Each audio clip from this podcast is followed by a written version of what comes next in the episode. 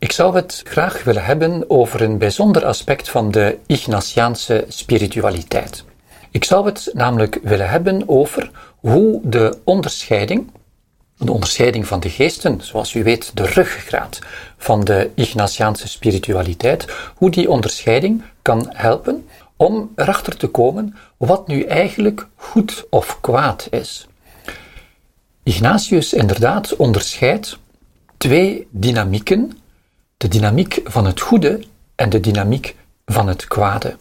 En voor beide leert hij met welke gevoelservaringen en in het bijzonder welke evolutie die gepaard gaan. En wat, ook al begint het op een aangename manier, vaak eindigt in iets slecht, omdat het uiteindelijk blijkt het kwaad aan de oorsprong te hebben. En omgekeerd, wat mogelijk niet zo leuk begint, of waar we een beetje afstand willen tegenover houden, dat dat toch het goede, de dynamiek van God, de dynamiek van Jezus, aan de oorsprong kan hebben. Daar zou ik het vandaag met u over hebben in deze uiteenzetting over onderscheid maken tussen goed en kwaad. Ik zal één voor één de beide waardentrappen die Ignatius ons aanreikt met u willen bespreken. De dynamiek van het kwaad, daarmee zal ik beginnen. En vervolgens zal ik het hebben over de dynamiek van Jezus, de dynamiek van het goede. En u zult het merken, bij de dynamiek van het kwaad zal ik twee varianten bespreken die van de systematische zelfoverschatting en vervolgens die van de systematische zelfonderschatting. Ik stel voor dat we beginnen met de dynamiek van het kwaad. U zult merken, af en toe zal ik een klein beetje overdrijven, zal ik er misschien zelf een karikatuur van maken in de voorbeelden, maar dat kan helpen om de dynamiek van beide zaken, en in het bijzonder de dynamiek van het kwaad, om die scherper te kunnen zien en te kunnen merken hoe die eigenlijk werkt en hoe die zich in ons hele gewone dagdagelijkse leven, want daar gaat het uiteraard over, hoe die zich daar soms op een heel geniepige wijze in installeert. Het kwade, zouden we kunnen zeggen, zeker vanuit het perspectief van de Ignatiaanse spiritualiteit, is een kracht die de mens in zijn essentie, in datgene wat hij, wat zij is, wil raken en raken om de mens kapot te maken. De vijand, zo noemt Ignatius hem soms, is die kracht die de kern van de mens en de kern van de mens is uiteindelijk relatie, is verbondenheid, wel die die kern van de mens wil raken, eigenlijk wil kapot maken. Door de mens af te zonderen, door hem af te sluiten van anderen en door hem zodoende weg te trekken uit datgene wat eigenlijk zijn leven is. En Ignatius leert ons, in al zijn subtiliteit, dat het kwaad zich vaak aandient, in het begin althans, op een heel aangename, aantrekkelijke wijze. En dat heet de bekoring, de verleiding. Hij spreekt ook van de engel van het licht. Of liever het kwaad dat de vorm aanneemt van de engel van het licht. Concreet, het begint heel aangenaam, maar eigenlijk eindigt het slecht. De duivel, zo zegt de volkswijsheid, de duivel herken je aan zijn staart, aan het einde, aan datgene waartoe het uiteindelijk leidt. En de dynamiek die ik nu zal uh, bespreken geldt zowel voor individuen, voor afzonderlijke mensen, afzonderlijke personen, maar kan ook toegepast worden op de gemeenschap, op groepen van mensen. Ten gronde is er geen verschil. We beginnen dus met de eerste variant, die van de systematische zelfoverschatting. En zoals ik zei, deze dynamiek van het kwaad begint met iets positiefs. En daarom lijkt het in eerste instantie ook zo aantrekkelijk. Het begint met de rijkdom en het valoriseren, het veel gewicht geven en belang en het zich laten aantrekken door die rijkdom. Door wat ik heb, door wat ik kan, door mijn contacten, mijn relaties, mijn kennis, mijn geld, de materiële middelen die ik of die wij als groep, als organisatie, als gemeenschap, als bedrijf, noem maar op, die wij hebben. Goede dingen. Het is goed van rijkdom te hebben. Het is goed van van alles in huis te hebben. Zelfstandigheid, allerlei zaken zelf kunnen doen. Dat is buitengewoon. En dat ligt ook in onze aard om dat te verlangen en om dat te willen kunnen. Denk maar aan het kleine kind dat van zodra het zelf de papfles kan vasthouden, die papfles ook zelf wil vasthouden. Wij willen zoveel mogelijk kunnen hebben en als het even kan, het zelf kunnen, het zelf hebben. Want, zegt een stemmetje in ons, en niet helemaal ten onrechte, wat we zelf kunnen, wat ik zelf kan, doe ik eigenlijk beter. En gaat een stemmetje in ons geleidelijk aan zeggen: hoe meer ik heb, hoe meer ik kan, hoe meer ik in zekere zin ben, hoe meer ik word. Geleidelijk aan, en ook weer niet helemaal ten onrechte, gaan we zeggen: als ik meer rijkdom heb, dan word ik meer als mens. Alleen maar winst, alleen maar goed. We gaan ons met andere woorden geleidelijk aan makkelijk identificeren met ons succes, met ons kennen, met ons zelfvertrouwen, met al datgene wat we hebben, al die rijkdom. Als je meer hebt, als je meer kan en weet, dan ben je meer. Dat is de onderliggende logica.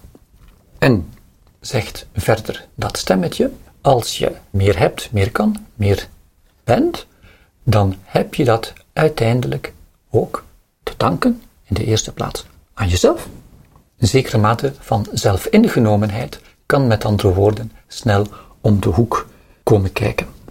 Ik ben bijvoorbeeld een verpleegster en ik doe mijn job echt heel goed. Ik maak gewoon geen fouten. Eigenlijk mag de dienst waarop ik werk heel blij zijn dat ik er ben. Op mij kan je tenminste rekenen. Ik ben docent, ik ben leerkracht. Op alle vragen weet ik antwoord. Ik kan mijn leerstof tenminste aanbrengen. Wat goed. Ik ben echt een hele goede docent. Eigenlijk mag de school toch wel van geluk spreken dat er ook enkele mensen zijn van mijn kaliber, want daarmee kan je tenminste verder, zowel met die zwakke leerlingen als met die hele goede leerlingen. Enzovoort, enzovoort. Voor mijn parochie, voor mijn gemeente ben ik eigenlijk een geschenk. En Geleidelijk aan kom ik tot het inzicht, tot de overtuiging dat ik eigenlijk een beetje onvervangbaar ben. In alle bescheidenheid moet ik, moeten wij, onze organisatie, ons bedrijf, onze school, noem maar op. Eigenlijk staan wij gewoon op de eerste plaats. Zo goed zijn wij dankzij die rijkdom, dankzij ons kunnen, ons hebben, ons weten enzovoort. En ik heb dat in de eerste plaats, wij hebben dat in de eerste plaats te danken aan onszelf, God zij dank. En zo komen we terecht in de tweede etappe, de tweede stap van die systematische zelfoverschatting. De eer. Het is mijn eigen verdienste. Het is in de eerste plaats, zo niet exclusief, onze eigen verdienste. Ik heb het gewoon aan mezelf te danken. Wij als groep, als organisatie, als club enzovoort. We hebben het aan onszelf te danken. En weet je, die andere mensen, mijn collega's, onze concurrenten, eh, noem maar op, dat zijn wel vriendelijke mensen. Die doen ook hun best, maar ze staan toch niet op het niveau. Ze hebben toch niet de kennis, de know-how, de handigheid, de vriendelijkheid, noem maar op, die wij hebben. Ons niveau, mijn niveau, is gewoon een stuk hoger. De conclusie is dus evident, vermits ik zoveel heb, vermits ik eigenlijk ook meer heb, ben, weet enzovoort dan de anderen, ben ik gewoon beter dan die anderen. Ik ben eigenlijk de beste.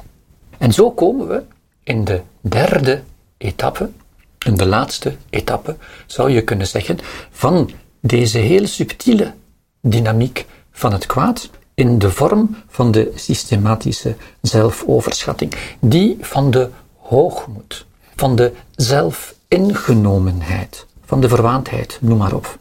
Ik ga, wij gaan, mezelf, onszelf, binnen mijn sector, binnen mijn organisatie, op mijn niveau enzovoort, beschouwen als het centrum van de wereld. De slimste, de beste, de interessantste, de mooiste en noem maar op. En die anderen, dat zijn vriendelijke mensen, dat zijn ook, die doen ook hun best, maar eigenlijk, die komen helemaal niet aan ons niveau. En in het beste geval, met een zekere minzaamheid, kijken wij neer op die anderen, die ik hoe dan ook niet nodig heb. Er is wel één probleem. Er is één groot probleem. Ik beschouw dus de werkelijkheid, de andere mensen, de werkelijkheid waarin ik leef, in zekere zin als een piramide. En op die piramide sta ik helemaal bovenaan, staan wij helemaal bovenaan aan de top. Maar op die top is maar plaats voor één. Die ene ben ik. De anderen heb ik dus niet nodig. En bovendien stel ik vast dat die, die anderen, die collega's, mijn huisgenoten, de andere zangers in het koor, noem maar op, die weten hoe buitengewoon goed, tussen aanhalingstekens, ik wel ben, die hebben aan de ene kant bewonderen ze, bewonderen ze mij misschien wel, maar ze hebben ook wat schrik gekregen van mij. Ze houden afstand van mij. Ze durven mij niet goed meer vragen om dit of dat. Eigenlijk, als ik het een beetje kras of een beetje scherp uitdruk, ben ik ergens een koele kikker, zelf ingenomen kikker geworden. De relatie, de verbondenheid met anderen is heel zwaar onder druk gekomen. De relatie is zwaar geschonden, zo niet verbroken. Ik sta daar helemaal moederziel alleen. De vijand, de vijand van de menselijke natuur, zoals Ignatius hem noemt.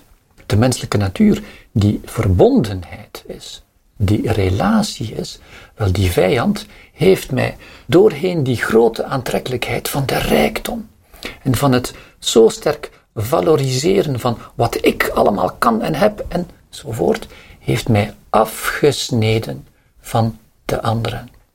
En ik ben een eenzaam wezen geworden. En eigenlijk, in zekere zin, ben ik kapot gemaakt als mens. Omdat ik niet meer op een levengevende, gelijkwaardige manier mij kan verhouden tot die andere mensen. Ik herhaal het. Ik ben een eenzaam en hard wezen geworden. Zo succesvol als ik mag lijken aan de buitenkant. Eigenlijk ben ik heel ongelukkig aan de binnenkant. Ik ben de gevangene geworden van mijn rijkdom. Mijn troeven, al mijn kunnen, mijn rijkdom is als een gouden kooi geworden, waarin ik afgezonderd ben, leef, besta van de anderen. Mijn rijkdom heeft mij op een slinkse wijze weggevoerd eigenlijk naar de hel, naar de volstrekte eenzaamheid. Al die goede dingen die ik, die wij hebben, zijn in zekere zin geperverteerd geworden. In plaats van mogelijkheden zijn het hinderpalen geworden. Ik zei het, ik heb het een beetje overdreven, misschien, doorheen bepaalde voorbeelden, maar eigenlijk is dit de wijze waarop de dynamiek van het kwaad op een heel aantrekkelijke manier, door het zo overwaarderen van die rijkdom, van mijn troeven, hoe die mij geleidelijk aan kan brengen naar eigenlijk de afgrond van de hoogmoed, de eenzaamheid, de opgeslotenheid. Dat is een eerste variant van de dynamiek, van die hele subtiele, sluwe dynamiek van het kwaad die Ignatius ons aanreikt. We kunnen ook een andere vorm bedenken of een andere vorm zien van die dynamiek van het kwaad, die aan de ene kant zonder meer het tegenovergestelde lijkt van het een, van wat ik zo net heb uiteengezet, maar die eigenlijk op hetzelfde neerkomt, die ook vertrekt van een heel sterke nadruk en waarde die gehecht wordt aan die rijkdom, aan alles wat ik heb, wat ik kan, maar dan in zijn tegenovergestelde variant. Ik ga heel veel belang hechten aan datgene wat ik niet heb, aan datgene wat ik niet kan. En dat begint, zou je kunnen zeggen, die dynamiek van de systematische zelfonderschatting met de ontkenning van de zelfwaarde, de ontkenning van de eigenwaarde. In plaats van mezelf geweldig te vinden, vind ik mezelf maar niets. Als ik mezelf in de spiegel kijk, mens lieve deugd, kijk eens naar die oren, kijk naar die neus, kijk naar die ogen. Het is niet om aan te zien mijn stem, mijn weet ik veel, mijn haar, mijn uiterlijk, maar mijn innerlijk is al niet veel beter. Ik heb geen talenten. Ik heb geen talenten. Ik kan het niet uitleggen. Als de leerkracht, de docent, mij vraagt om naar voren te komen aan het bord, ik mag er niet aan denken. Ik verkies mij achteraan in de klas zo gedijst mogelijk te houden dat ik toch maar niet zou opvallen. In vergaderingen doe ik mijn uiterste best om niet het woord te moeten nemen, want ik kan toch enkel maar nonsens uitkramen. Ik kan helemaal, ik durf, ik wil, weet ik veel, niet geloven in mezelf. Ik vraag mij af hoe het in Gods hemelsnaam mogelijk is dat ik ooit aangeworven ben in deze job, want objectief, ik heb die zelfwaarde niet. Ik ben gewoon niets waard. Het is een logica, een dynamiek die in het bijzonder bij jonge mensen, bij pubers kan voorkomen, maar we weten het uit ervaring echt niet enkel bij pubers. De meest uiteenlopende, ook volwassen mensen, kunnen op bepaalde ogenblikken van hun leven in deze dynamiek van de systematische zelfonderschatting terechtkomen. Eerste etappe, ontkenning van de zelfwaarde. Alles zit vast. Elke stap is er één te veel. En als het dan toch eens goed gaat, ja, dan is dat eigenlijk per. Dat moet wel toeval zijn. Als iemand mij een compliment maakt, dat is niet omdat ik het echt goed gedaan heb. Nee, dat is uit medelijden. Want die ander, die weet net zo goed als ik dat ik eigenlijk pure armoede ben, dat ik geen enkele eigen waarde heb enzovoort. Ik ben, en dat is de logische conclusie van die ontkenning van de zelfwaarde, ik ben eigenlijk een minderwaardig wezen. Zoals in de eerste variant, die van de systematische zelfoverschatting, betekent of leidt deze dynamiek van de systematische zelfonderschatting er ook toe dat je opgesloten wordt. Ik ben opgesloten in mijn eigen kerker. Mijn eigen kerker van die overtuiging van mijn minderwaardigheid. En ik ben mijn eigen cipier. Ik heb de sleutel. Ik kan de deur openen. Ik kan eruit. Maar ik denk er niet aan om eruit te komen. Uit die kerker, die opgeslotenheid. Want ik zit daar terecht, vind ik. Ik ben namelijk minderwaardig. En heel makkelijk wordt dit dan een self-fulfilling prophecy. En het is nog maar een kleine stap van: ik kan niets, ik heb niets, ik heb geen rijkdom, naar ik ben niet. Ik ga mezelf beschouwen als een dood, overtollig, storend wezen. Afgezonderd van de anderen. Ook hier is die relatie uiteraard ten gronde en heel zwaar verstoord. Ik ben een afgezonderd, eenzaam wezen zonder waarde en zonder waardigheid. En dan kunnen we makkelijk terechtkomen in de derde etappe, de etappe van de zelfvernietiging. De gedachte inderdaad aan de vlucht, aan de zelfdoding. Ik stop ermee, staat niet ver meer af. En ook hier kan het kwaad zich verhullen in de gedaante van het goede. Immers, als ik ermee stop, als ik eruit stap, dan stel ik een goede daad. Want dan bevrijd ik de andere mensen van dat onwezen, dat niet-wezen dat ik zelf ben, en zal ik zelf eindelijk ook rust vinden. Met andere woorden, het is een goede daad als ik er uitstap, als ik stop met leven. Zoals, ik zei het reeds, zoals in de eerste variant, die van de systematische zelfoverschatting, is hier ook bij de systematische zelfonderschatting de relatie heel grondig verstoord. De angst, de schaamte, de minderwaardigheidsgevoelens maken dat ik mij niet meer op een normale manier met andere mensen of tot andere mensen kan verhouden. Laat staan tot God, uiteraard. Dit was de eerste dynamiek, de dynamiek van het kwaad, de dynamiek van de duivel, die vertrekt van een overwaardering van het kunnen, het hebben, die vertrekt dus van die rijkdom.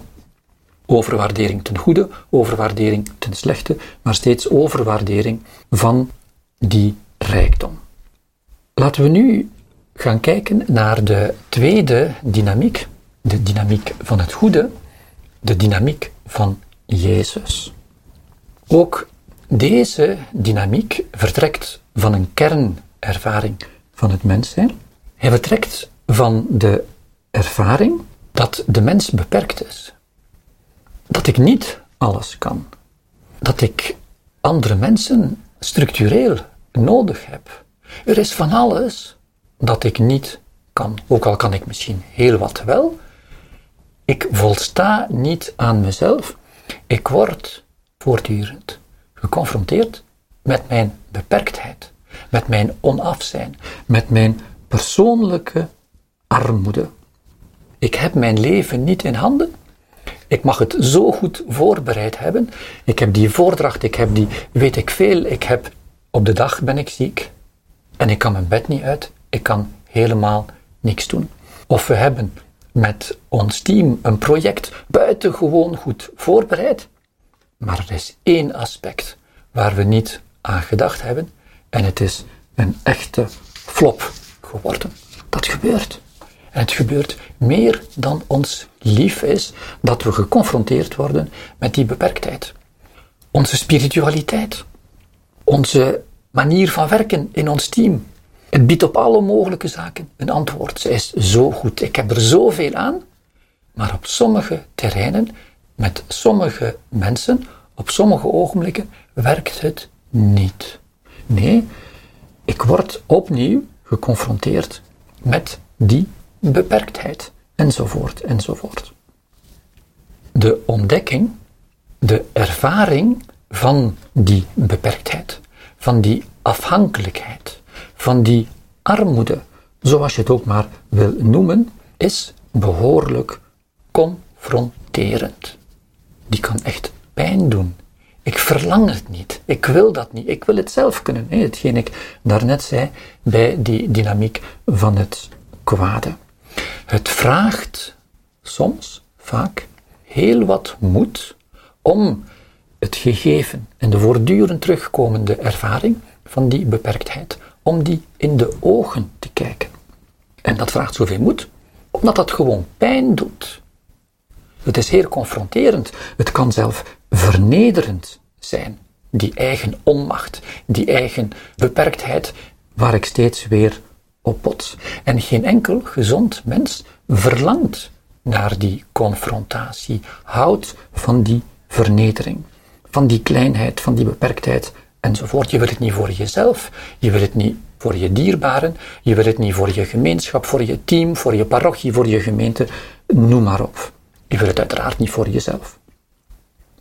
En nochtans zegt Ignatius ons dat net deze tweede etappe in de dynamiek van Jezus, de dynamiek van het goede, dat die een heel belangrijke, om niet te zeggen een cruciale stap is in de navolging van Jezus.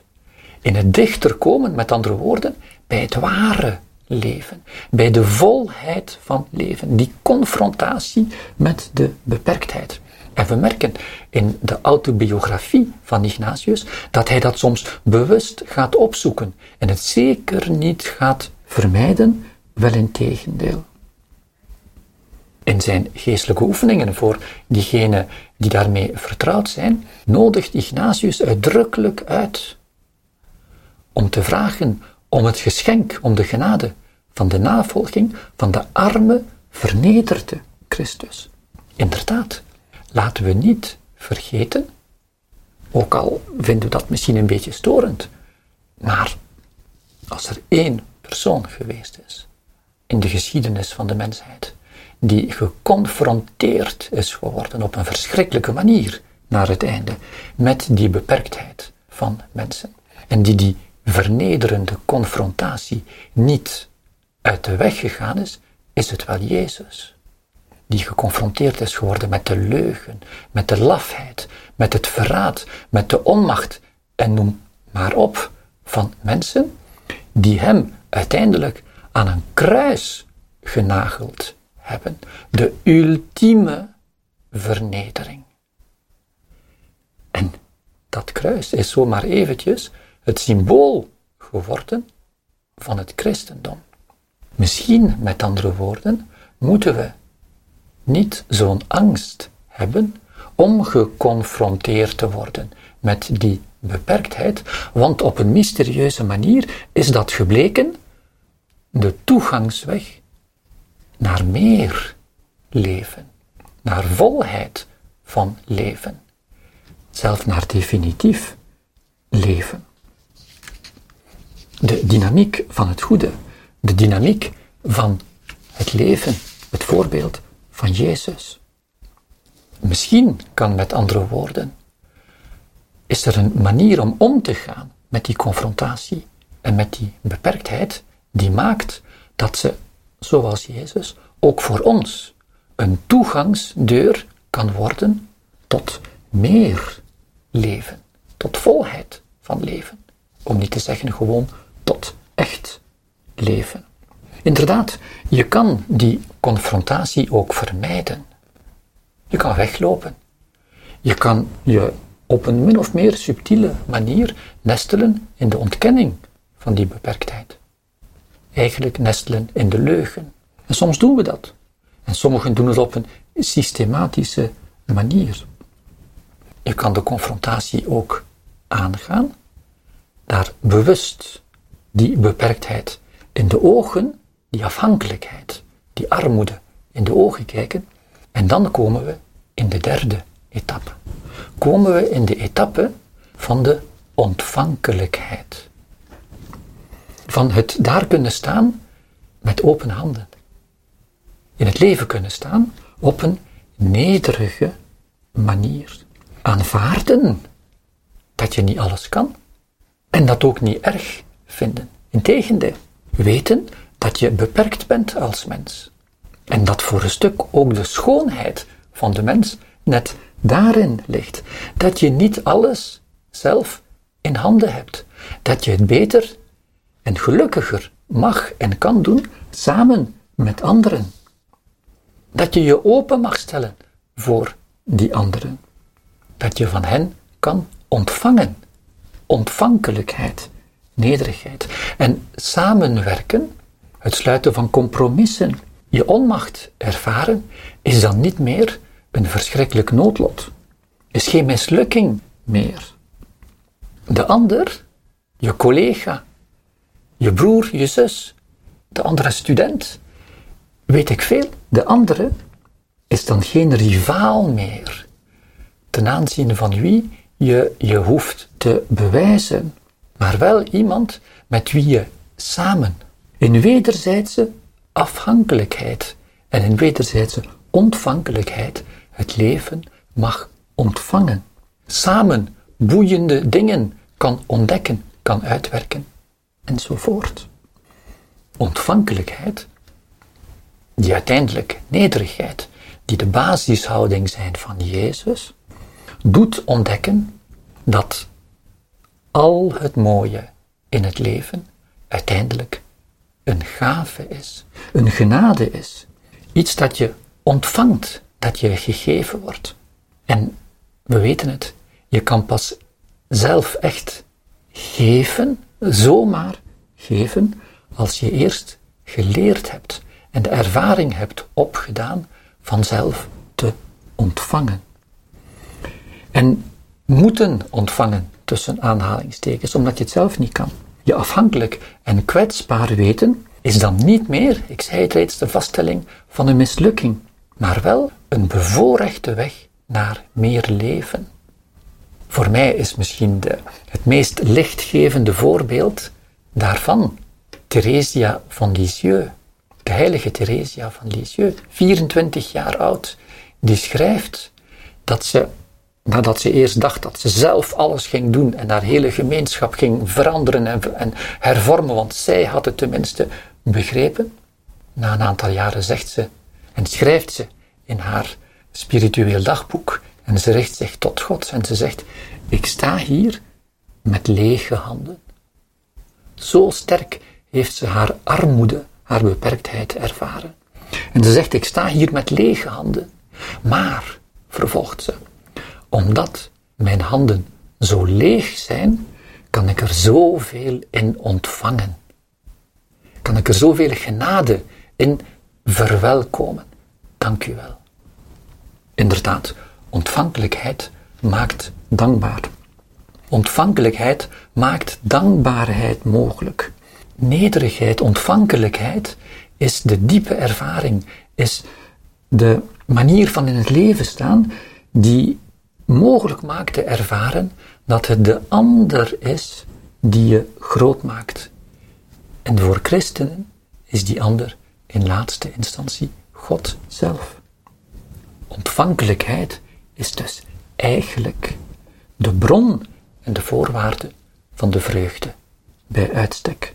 Het maakt mogelijk om echt ten volle in de relatie te staan met anderen, in de relatie te treden met anderen. En zo steeds meer mens worden, omdat we van elkaar kunnen ontvangen, aan elkaar kunnen geven. En zo meer kunnen leren wat die volheid van leven wel betekent. De waardentrap van de dynamiek van het goede in die drie etappes ontleent rechtstreeks aan het leven, het voorbeeld, de ervaring van Jezus, maakt dat we eigenlijk geen angst meer hoeven te hebben om geconfronteerd te worden met onze onmacht, met onze kleinheid, met onze beperktheid, met onze armoede. Ignatius biedt ons in deze drie trappen, in deze drie stappen, eigenlijk zou je kunnen zeggen, een spirituele pedagogiek die aantoont, die leert hoe je met die dramatische beperktheid, hoe die eigenlijk een opstap kan worden naar meer leven, om niet te zeggen grotere nabijheid met God en meer volheid, meer echtheid van leven.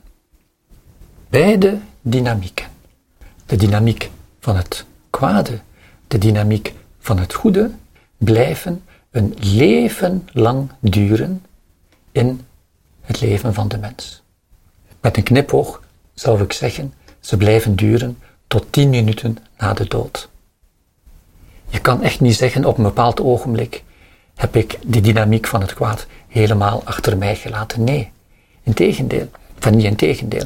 Maar de dynamiek van het kwaad, net zoals de dynamiek van het goede, gaat zich verfijnen.